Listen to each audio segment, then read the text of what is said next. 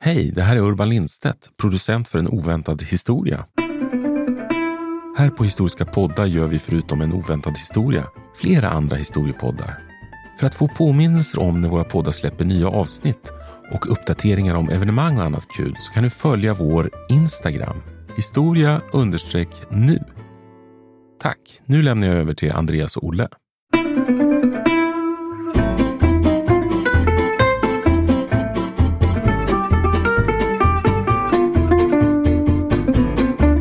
Det är nu som då biskopen i Linköping, den berömde Hans Brask, lyckas rädda skinnet, eller vad man ska säga, genom att hävda att han då 1517 hade varit tvungen att begå den här handlingen trots att han egentligen inte ville det. Och han kunde till och med dra fram en liten lapp där det stod att härtill är jag nödd och tvungen som han påstås då hade skrivits 1517. Det är den berömda brasklappen.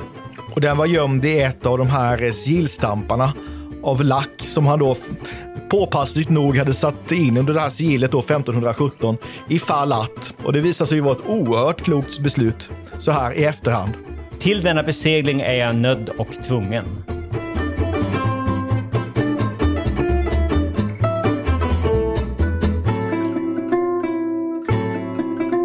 Podden En oväntad historia utgår från en liten händelse för att med glimten i ögat berätta den stora historien. Programledare är historikerna Olle Larsson och Andreas Marklund.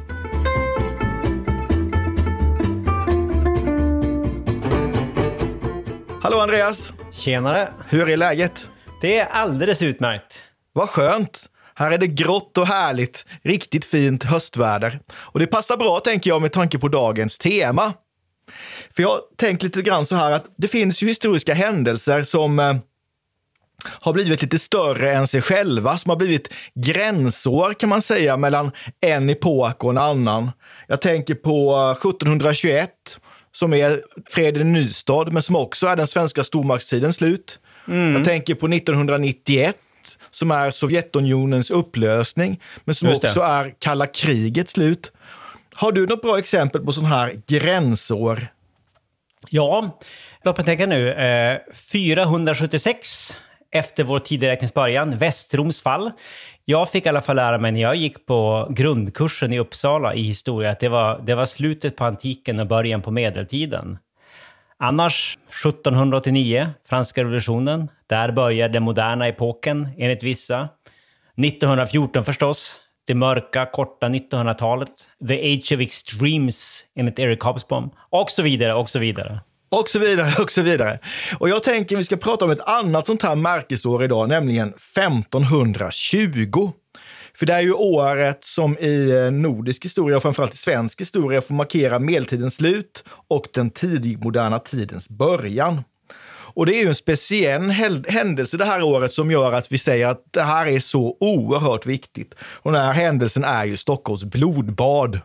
Ja, men jag tänkte säga det. Det känns nog mer rött än grått egentligen. Det här ja, ämnet. fast det var väldigt grått de här novemberdagarna i Stockholm tydligen. Jag förstår. Med jag regnet förstår. som föll ner. Och jag tänker att det är en ganska snygg stämningsbild att tänka sig in i ett grått Ah, Stockholm. ja. Det vi ska prata om passar väldigt bra in i detta. För jag tänker som sagt var att vi ska prata om Stockholms blodbad idag, som då är den största massavrättningen i Nordens historia. Och jag tänker då att vi ska försöka komma i stämning och jag ska måla upp en liten tidsbild genom att ta med dig till Stockholm i början av november. Och vi har nu kommit till Stockholm några dagar innan de här massavrättningarna inleds. Och det är den 4 november. Och vi befinner oss då i ett Stockholm som är smyckat till fest. Den nya kungen, som heter Kristian den andre, har just krönts till svensk kung av ärkebiskop Gustav Trolle i Storkyrkan. Och en hoper riddare har just dubbats. Ingen av de här nydubbade riddarna var svensk. Och det här var naturligtvis en, en oförrätt, men det var inte många som tänkte på detta egentligen, därför att stämningen var god, kungen generös och nu väntar några dagars överdådiga festligheter. Ingenting saknas. Det finns gycklare, det finns turnéspel att beskåda och det finns mat och dryck i överflöd. Och man festar några dagar. Allt är frid och fröjd. Men så blir det onsdagen den 7 november. Riksrådet under kungens ledning samlas för överläggningar och snart förbyts den här goda stämningen i sin absoluta motsats. Och Olaus Petri uttrycker det här oerhört snyggt, tycker jag, när han en tid efteråt skrev att så begynte ett annat gästabud. Och det hade han ju verkligen rätt i. Just det. Klassisk formulering. Klassisk formulering. Så nu har vi alltså bevittnat en spektakulär kröning. Vi har varit på den efterföljande festen. Men under ytan här så är det ju andra saker, stora ting som är i görningen. Men innan vi går in och tittar på vad det var riksrådet avhandlade den här novemberonsdagen så tänkte jag att vi ska försöka sätta in de här händelserna i ett större sammanhang. Mm. Och jag brukar ofta säga det att bland det svåraste man kan göra när man undervisar i eh, nordisk historia, det är att försöka reda ut alla turer i senmedeltidens nordiska politiska historia. Det är inte lätt. Men a man ska det do what a man ska det do, som det så fint heter på utrikiska. Så Andreas, jag bollar över detta till dig. Hur skulle du vilja beskriva bakgrunden till de här händelserna som äger rum i Stockholm i början av november 1520? Oj, oj, oj. Tack som bara den, Olle. Alltså, Varsågod. det, det, det är något av ett mandomsprov du utsätter mig för. Men alltså, det är väl eh, logiskt att börja med då grundandet av eh, Kalmarunionen 1397. Då Erik av Pommern kröns till kung över Sverige, Danmark och Norge. Och Erik av Pommern, han är ju då hette väl egentligen Bogislav? Va? Ja, men det punkade inte så bra i nordisk kontext, så man fick byta namn till Erik. Precis, exakt. Det skulle, det skulle låta mer konungsligt och nordiskt på något sätt. Men han var ju då eh, systerson till eh, drottning Margareta Valdemarsdotter. Ju, som eh, då var eh, dotter till eh, den inte helt okände Valdemar Atterdag. Val Mest känd för Visbys brandskattning 1361. Ja, precis, precis. Precis, exakt. Eh, hon var ju hon var en väldigt stark vad ska man säga, regent och politiker. Detsamma kan man kanske inte säga om eh, Erika Pommern nödvändigtvis. Men den här konstruktionen då, den här Kalmarunionen som ju var någon slags, eh, kan man kalla det för ett, ett nordiskt tvångsäktenskap eller något sånt, präglade ju liksom eh, den senmedeltida historien i, i både Danmark, Sverige och Norge. Alltså, även renässansen och den tidigmoderna historien. Alltså många, många hundra år framåt skulle det här liksom hemsöka de internordiska relationerna, kan man väl säga. Och här kan det väl vara bra att passa på att säga då att den här kampen har ju oftast, eh, som sker inom Kalmarunionen, har ju ofta betraktats som en kamp mellan svenskar och danskar. Men så är ju icke fallet, utan det är ju en kamp som handlar om unionens vara eller inte vara. Ja, en ja, kamp precis. mellan unionsförespråkare och unionsmotståndare. Och det fanns både svenskar och danskar på båda sidor kan man väl säga. Och norrmän, norrbaggar. Och norrbaggar, så har vi ja, rätt precis. ut det. Ja, exakt. Jo, precis. Det här var jättekomplext. Det är därför det är så himla rörigt och svårt att sammanfatta. För det var ju sådana här... Det är lite Game of Thrones över det. Det är så olika stormannafraktioner på, på alla sidor som spelar fram och tillbaka hela tiden.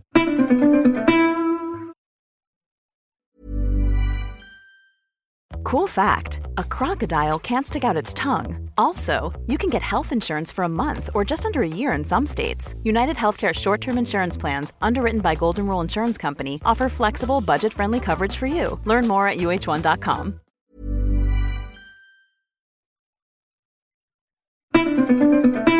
Men en karaktär här som man inte kommer förbi, det är ju den svenske Karl Knutsson Bonde. 1400-tal, svensk storman som lyckas med bedriften inte bara vara riksförståndare utan faktiskt bli vald till kung vid tre tillfällen. Och det ja. säger kanske lite grann om hur stabil den här unionen var, för har, den har ju verkligen karaktären av ett, om inte ett tvångsäktenskap, så i alla, varje fall ett resonemangsäktenskap där det inte var speciellt mycket kärlek inblandad från något håll. Och när den här Karl Knutsson bonde dör så lämnar han ju över makten till sin son som föga förvånande heter Karl. Och det är de här, namn, de här namnen som dyker upp eh, jämt egentligen i medeltidens historia som gör det ännu svårare att, att reda ut. Antingen heter de ju Erik, Birger, Valdemar eller mm. Karl. Mm. Mm. Det är i alla fall det intrycket man får. Men Faktiskt. han lämnar ju över makten till sin son som heter Karl. Och en släkting till honom som heter Sten Sture har lovat att ta hand om den här sonen och tillvarata den här sonens intressen. Men det glömmer ju den här släktingen Sten Sture ganska snart och gör sig själv till riksföreståndare. Och samtidigt så sitter ju en kung i Danmark som heter Kristian den förste. Han sitter där i Köpenhamn och han bidar sin tid. Han har blivit fördriven från Sverige av just nämnde Karl Knutsson Bonde. Men han vill ha tillbaka sin tron. Och spänningarna ökar och ökar och ökar och på hösten 1471 så går han och hans trupper till anfall mot Sverige. Och den 10 oktober det här året så utkämpas ju ett gigantiskt slag på Brunkebergsåsen i Stockholm. Ett av, kan man väl säga, den svenska medeltida militärhistoriens riktigt stora drabbningar. Slaget vid Brunkeberg 10 oktober 1471. Och hur går detta? Det går jättedåligt för den danska unionskungen i alla fall. Alltså han såras ju jättesvårt. Han får ju en, en bösskula genom munnen. Alltså får en sån här hakebössa och liksom släpas blödande från striden.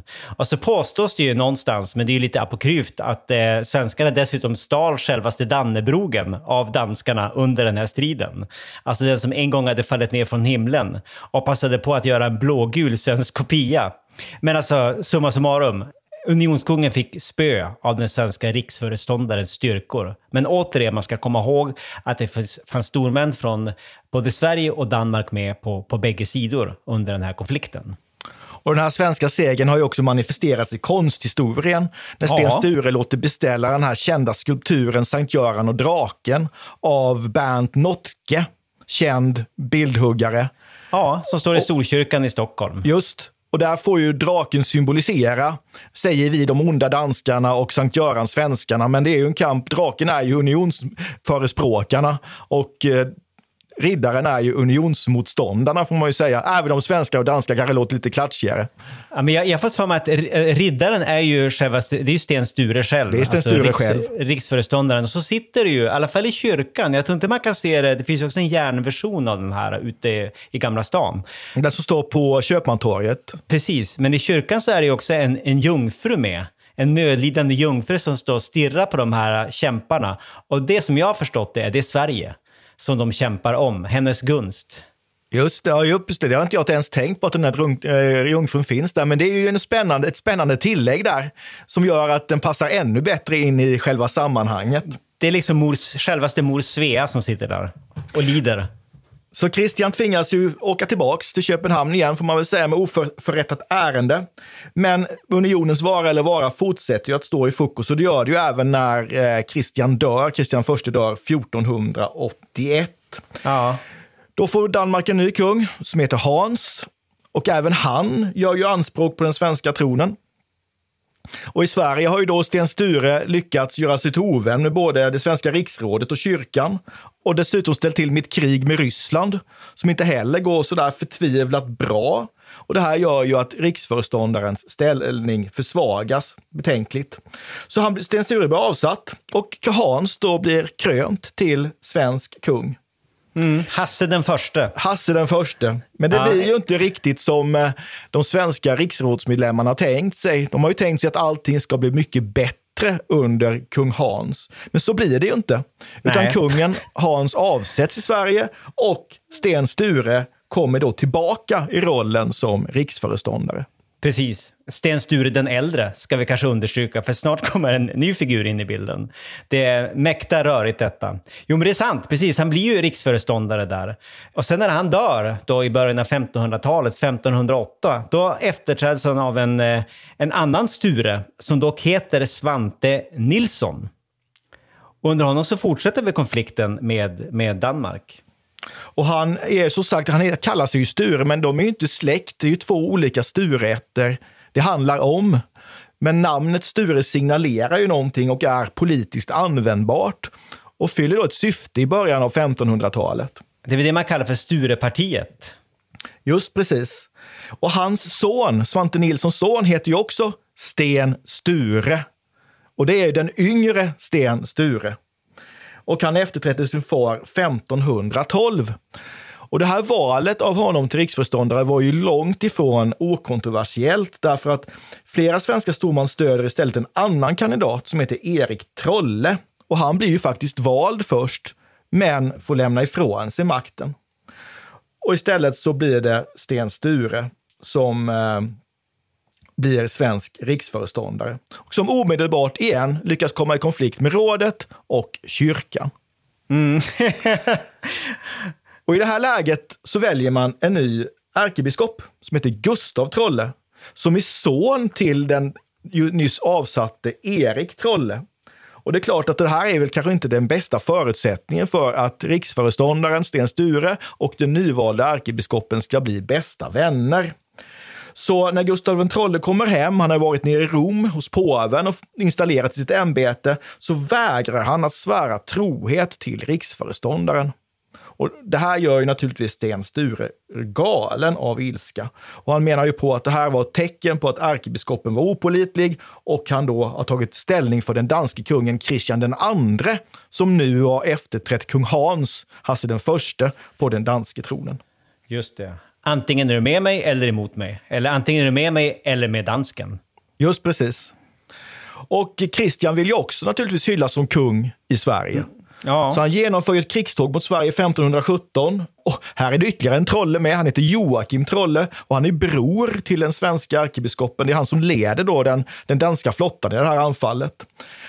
Danskarna besegras, får återvända hem till Köpenhamn konflikten mellan Gustav Trolle och Sten Sture fortsätter. Man försöker förlikas, men det går inte. Utan istället så bestämmer man inom riksrådet att Gustav Trolle har gjort sig skyldig till landsförräderi och att han därför skulle avsättas. Och så blir det också. Gustav Trolle avsätts och han förlorar inte bara sitt ämbete utan hans slott, Biskopsborgen, Stäket, jämnas ju också med marken. Det här Almarestäket kallas det väl också? Och det här är ju inte helt oväsentligt för det som komma skall. Nej. För vad händer sen? Jo, men alltså, eh, sen kommer ju dansken tillbaka, eller unionskungen återvänder ju till Sverige då, i, i spetsen för en, en, en mindre dansk krigsär på, på några tusen man. Och de, de, går ju till, eh, alltså de går till anfall mot eh, riksföreståndarens styrkor och det blir väldigt våldsamma strider som, som leder till att eh, Sten Sture faktiskt då förlorar livet. Han skadas svårt av, visst är det en kanonkula va? Ute ja, på, det är en kanonkula, på Sundens ja. is. Ja, precis, och får väl, får han kallbrand i benet eller något sånt där. Eh, det finns ju en väldigt dramatisk eh, målning av det här, där man ser honom i någon släde, ligger där döende ute i, i, i vinterrusket. Men han dog i alla fall då av sina skador på vägen tillbaka till Stockholm medan då dansken kom marscherande söderifrån. Så försvaret då av, eh, vad ska man säga, riksföreståndarens rike och eh, Stockholm inte minst då, leddes då istället av riksföreståndarens änka, hon är Kristina Nilsdotter, som ju är mer känd som Kristina Gyllenstierna. Och eh, det är ju hon som eh, efter viss tvekan, får man säga, kapitulerar och öppnar upp Stockholm för Kristian den andre. Och det är ju efter det att Kristian har utfärdat ett amnestibrev där han utlovar alla sina gamla politiska motståndare eh, nåd. Nu ska allt vara frid och fröjd. Allt gammalt groll ska vara glömt. Nu ser vi framåt, så att säga. Ja, precis. Och det, det är väl efter en ganska hård belägring också, va? Alltså, som det är hon det. ger upp. Alltså... Och Stockholm är ju ganska dåligt skick när belägringen är, eh, är över. Ja, precis. Och, precis. och en av de som är också inblandade i Stockholms kapitulation är ju den gamle rådgivaren till Sten Sture, Hemming Gard, som då har bytt sida. Mm. Så det, går ju, det är ju snabba växlingar detta. Vilket är väldigt signifikativt, för det gör man ju hela tiden. Det gör man hela tiden. Så Christian kommer in i Stockholm. Han får igenom att han ska bli svensk kung och man bestämmer datum för hans kröning.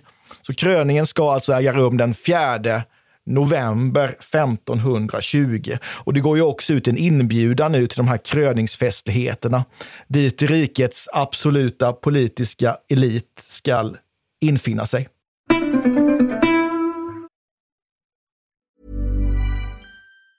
Normally being a little extra can be a bit much. But when it comes to healthcare, it pays to be extra. And United Healthcare makes it easy with Health Protector Guard fixed indemnity insurance plans. Underwritten by Golden Rule Insurance Company, they supplement your primary plan, helping you manage out of pocket costs without the usual requirements and restrictions like deductibles and enrollment periods. So when it comes to covering your medical bills, you can feel good about being a little extra. Visit uh1.com to find the Health Protector Guard plan for you.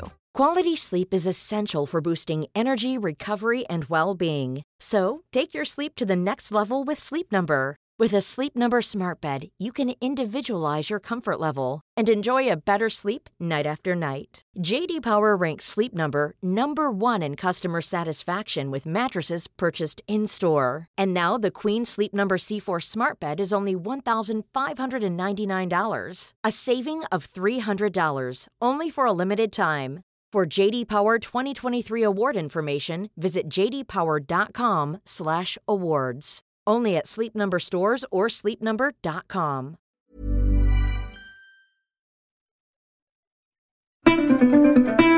Då är vi ju tillbaka där vi, där vi lämnade Stockholm den 7 november 1520. Kröningen är genomförd, festen är över och riksrådet har samlats till ett sammanträde under Kristian den andres ledning. Och nu låser man också dörrarna till Stockholms slott. Ja, men det är ett dåligt tecken. På Det är ett dåligt tecken. man- Då borde folk dra öronen åt sig och förstå att nu är det inte roliga saker på gång. Exakt, exakt. Så vad händer nu när dörrarna har gått igen? Ja, men då träder ju självaste Gustav Trolle fram på scenen och visar sig vara ganska förtörnad. Ja, det är dels att han hade liksom avsatts från sitt ämbete och eh, nedrivningen av hans väldigt fina borg. Och Alltså, nu har han ändå börjar- fått tillbaka sitt ämbete, för det är ju han som kröner Christian. Just det, precis. Jo, Men han är åter- arg. Han, han, är, han är väldigt bitter. Han är väldigt bitter. Han kräver dels ett väldigt stort skadestånd av de som har varit inblandade i det här, i nedrivningen av hans borg.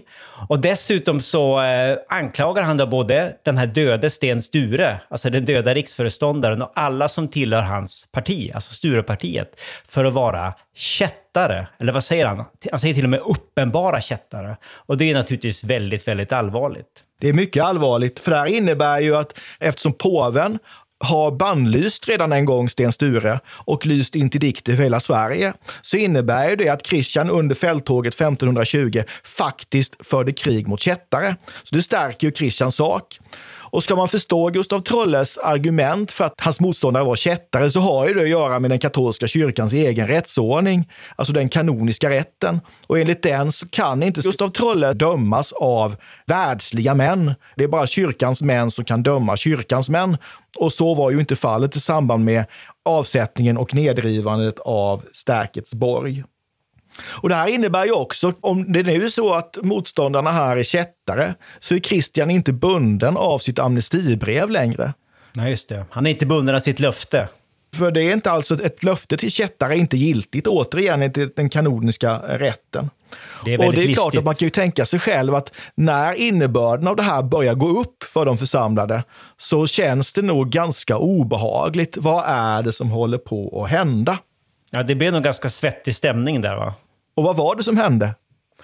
Jo, man började kolla igenom det här dokumentet från eh, rådsmötet då, 1517, då man eh, avsatte Trolle och fattade beslutet om att riva hans borg. Och det blev ju ganska hetsiga debatter där till att börja med. Då eh, de här anklagelserna drogs fram, alltså som eh, Gustav Trolle förfäktade. Många av de här rådmännen och de som var involverade i det här, de eh, värjde sig på olika sätt mot de här ganska allvarliga anklagelserna.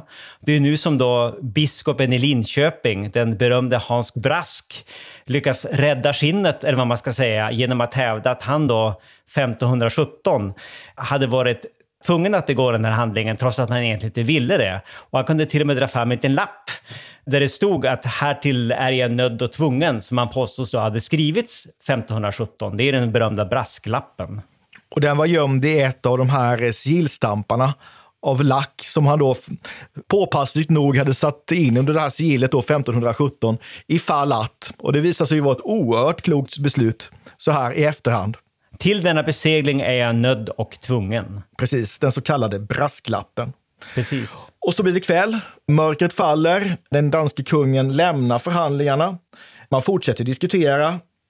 Efter en stund så kommer två av kungens närmaste män, Sören Norrby och Klaus Bille, in i rummet.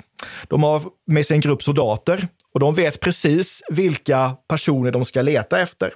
De letar upp de här personerna som de fått namn på, griper dem, för bort dem och spärrar in dem på, i olika rum då på Stockholms slott. Först tog man biskoparna och sen tog man de andra misstänkta. Och det är två biskopar här, det är ju biskop Vincent och biskop, biskop Mattias som sen kommer att spela huvudroller, haha, dagen efter. Aha, ja, just det. Men alltså, det, det är ju inte alla rådsmän och det är inte alla de närvarande som grips. Alltså Nej, det, man det, har en lista med sig. De det är någon precis slags svart lista precis, eller vad man ska säga. Alltså Ja. det är, man handplockar de här äh, som, som, blir utvalda till massavrättningen. Och de som var utvalda kändes ju uppenbarligen inte speciellt väl till mots.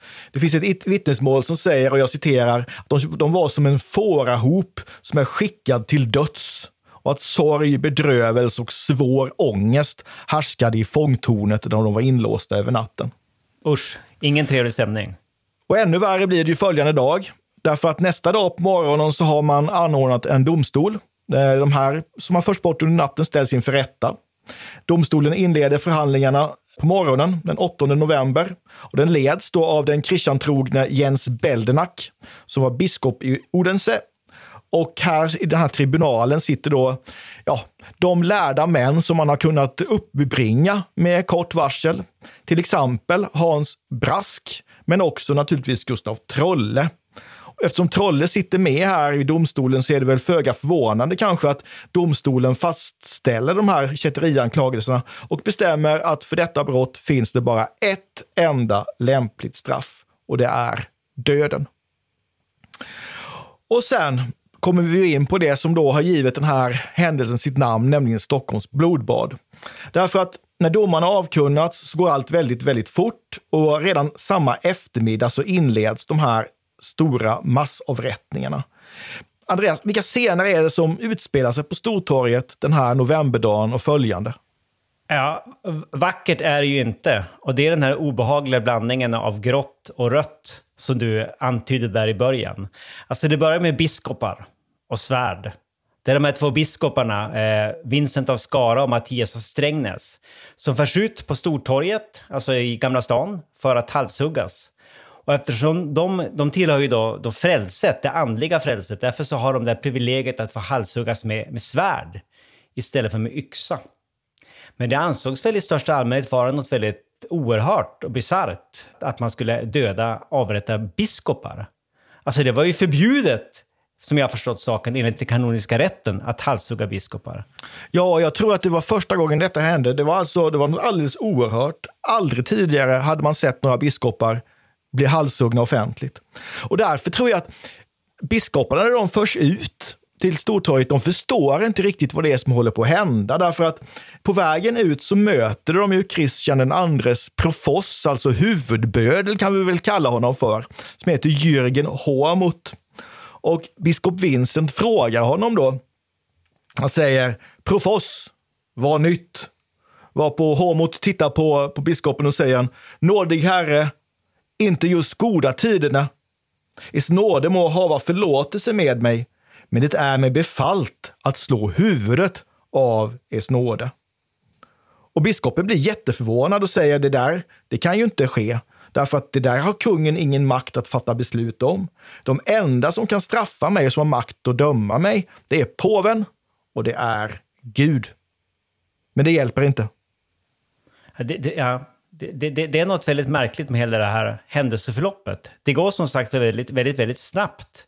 Och det verkar kanske som om alla de involverade, även bland vad ska man säga, förövarna, inte är helt med på allt. Men det kanske kan prata om, om senare. Ja, för det verkar ju som att när det väl drar igång så börjar det följa någon form av egen logik. Men vi kan ju det- återkomma till det. Det är det jag tänker, precis. Men, Men nere ja, på torget nu så har ju en stor sa- folkmassa samlats. Och man har också byggt upp en eh, provisorisk schavott nere på Stortorget. Och fram träder då en, en man som heter Nils Lycke. Han, är, han har nära band till Christian. Han är en av de eh, riddare som dubbades i samband med, med kröningen några dagar tidigare. Och han kliver ut på ett burspråk vid rådhuset i torget. Han försöker lugna stämningarna och så försöker han berätta vad det är nu som har hänt. Och att det som nu kommer ske, det må uppfattas som obehagligt, men det är absolut nödvändigt.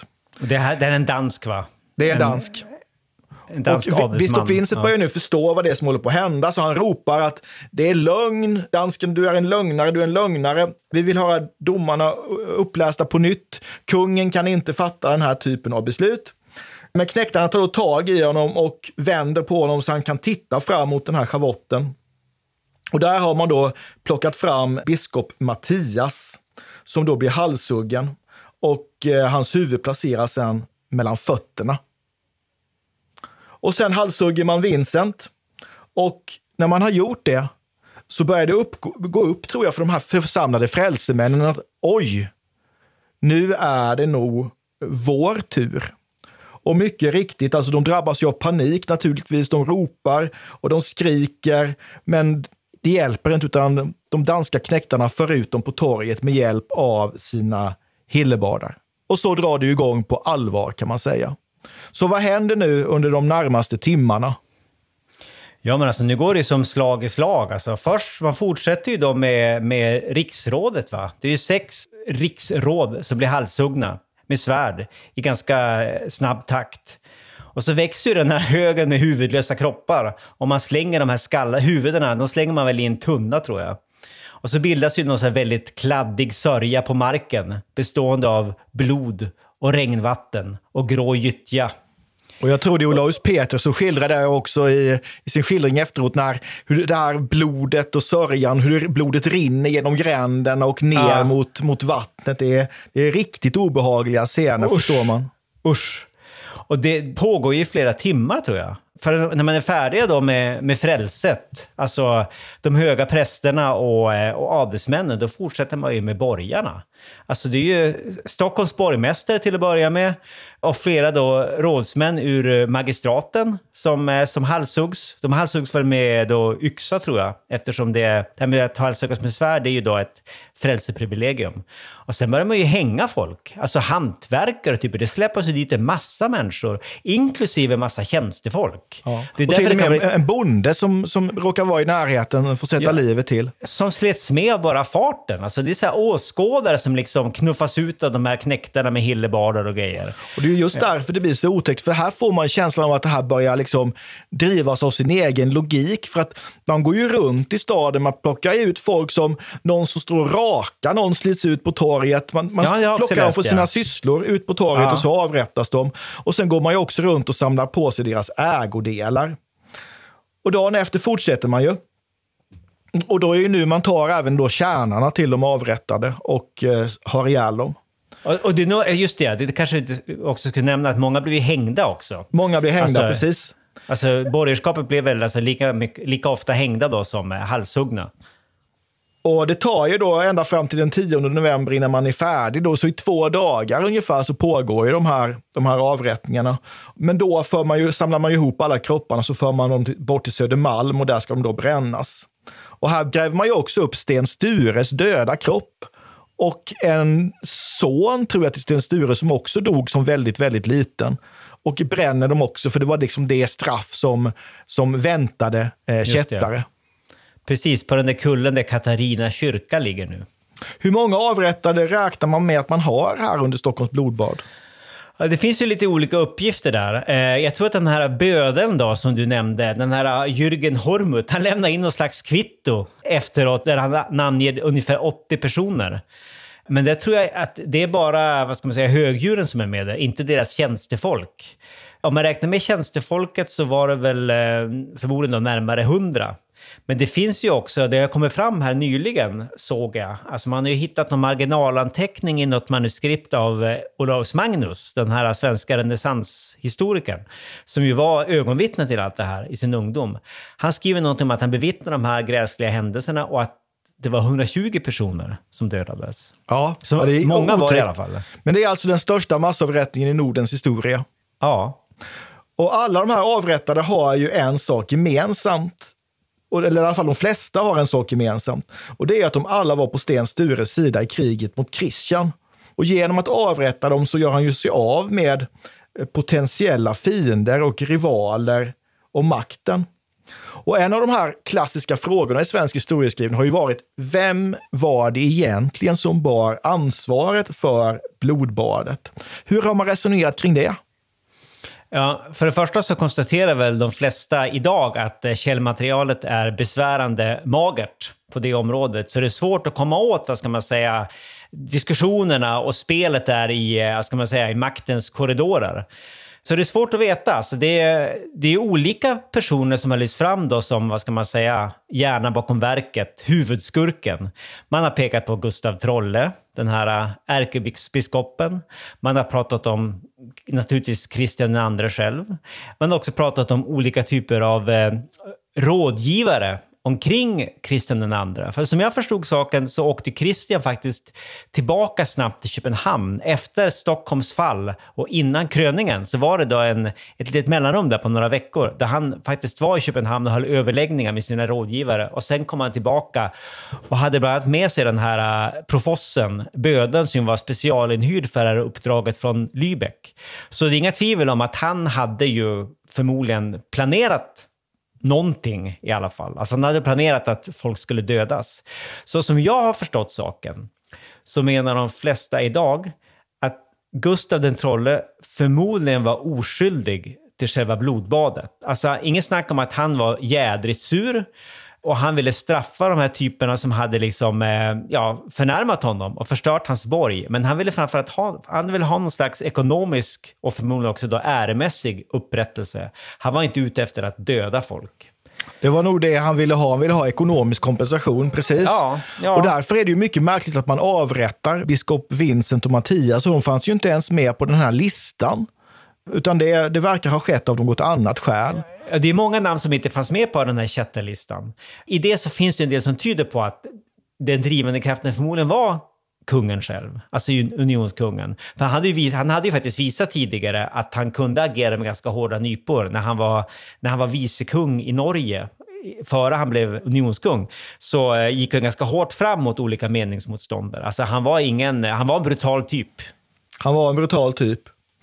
Och eh, det är ju en annan person som dyker upp här som också framställs som en brutal celle och det är ju Didrik Slaghäck som är en av Christians närmaste män. Hur han, och det, att det var hans idé då, för de här fångarna, de som ska avrättas, tillåts ju inte bikta sig. Och det är någonting alldeles, alldeles, alldeles oerhört med 1500-talsmått mätt. Ja, han är en av de här eh, obehagliga rådgivarna som ibland, då, som ibland lyfts fram som, som en möjlig huvudskurk. Och efter den här händelsen så får ju Christian också epitetet Christian Tyrann i Sverige. Ja. Och det kommer ju faktiskt från en notis i en eh, kopiebok från Nydala kloster i Småland. Ja. Där danska trupper stannar till efter blodbadet på väg tillbaka till Danmark i januari 1521. Och där står det så här. År 1521 led vår vördande fader abbot martyrdöden och dränktes tillsammans med sina konventsbröder av den skändlige tyrannen Christian, som även lät halshugga ett stort antal biskopar och ädlingar. Och det här epitetet häftade ju fast vid honom senare. Just det. Men Andreas, en avslutande fråga. Var Stockholms blodbad unikt i ett 1500-talsperspektiv eller föll det in i någon slags allmänt mönster? Alltså, tyvärr måste jag nog svara både ja och nej på den frågan. Alltså, det är inga, inga tvivel om att det här var en väldigt blodig tid. Alltså, det var många brutala avrättningar och massavrättningar och massakrer under 14, 15 och 1600-talen. Så på så sätt så föll den ju in i ett mönster, alltså den här ogärningen. Men eh, omfattningen är relativt unik vill jag, vill jag nog påstå. Alltså många av de här blodbanden som jag känner till, ta liksom Linköpings blodbad och så vidare, det var ju långt färre personer. Vad var Linköpings blodbad? Det var fem rådsmän som högs ihjäl på order av hertig Karl. Det enda jag kan komma på som var värre, alltså vad ska man säga, i, i termer av antalet dödsoffer än Stockholms blodbad, är ju den där Bartolomé-natten 1572 i Frankrike. Då är det ju kanske så många som tiotusentals hugenotter som blir dödade, men under en lite längre tidsperiod. Alltså det är, det, det, det är några veckor då det handlar om. Men alltså så både ja och nej. Alltså det är inget tvivel om att Stockholms blodbad finns med på någon slags, vad ska man säga, makaber topplista över eh, mass, massavrättningar med många, många döda eh, under den tidigmoderna perioden. Och det faller, då faller ju Stockholms blodbad så kan säga, ganska väl in i ett mönster för hur renässansfurstar kunde agera för att bli ja. av med politiska fiender. De förväntades vara brutala. Ska vi avrunda där? Det gör vi. Tack för idag Andreas. Tack ska du ha. Hej, hej! Hej! Vi tackar programledarna Olle Larsson och Andreas Marklund. Kontakta gärna Olle och Andreas på ovantad@historia.nu. Vi läser allt, men hinner kanske inte alltid svara.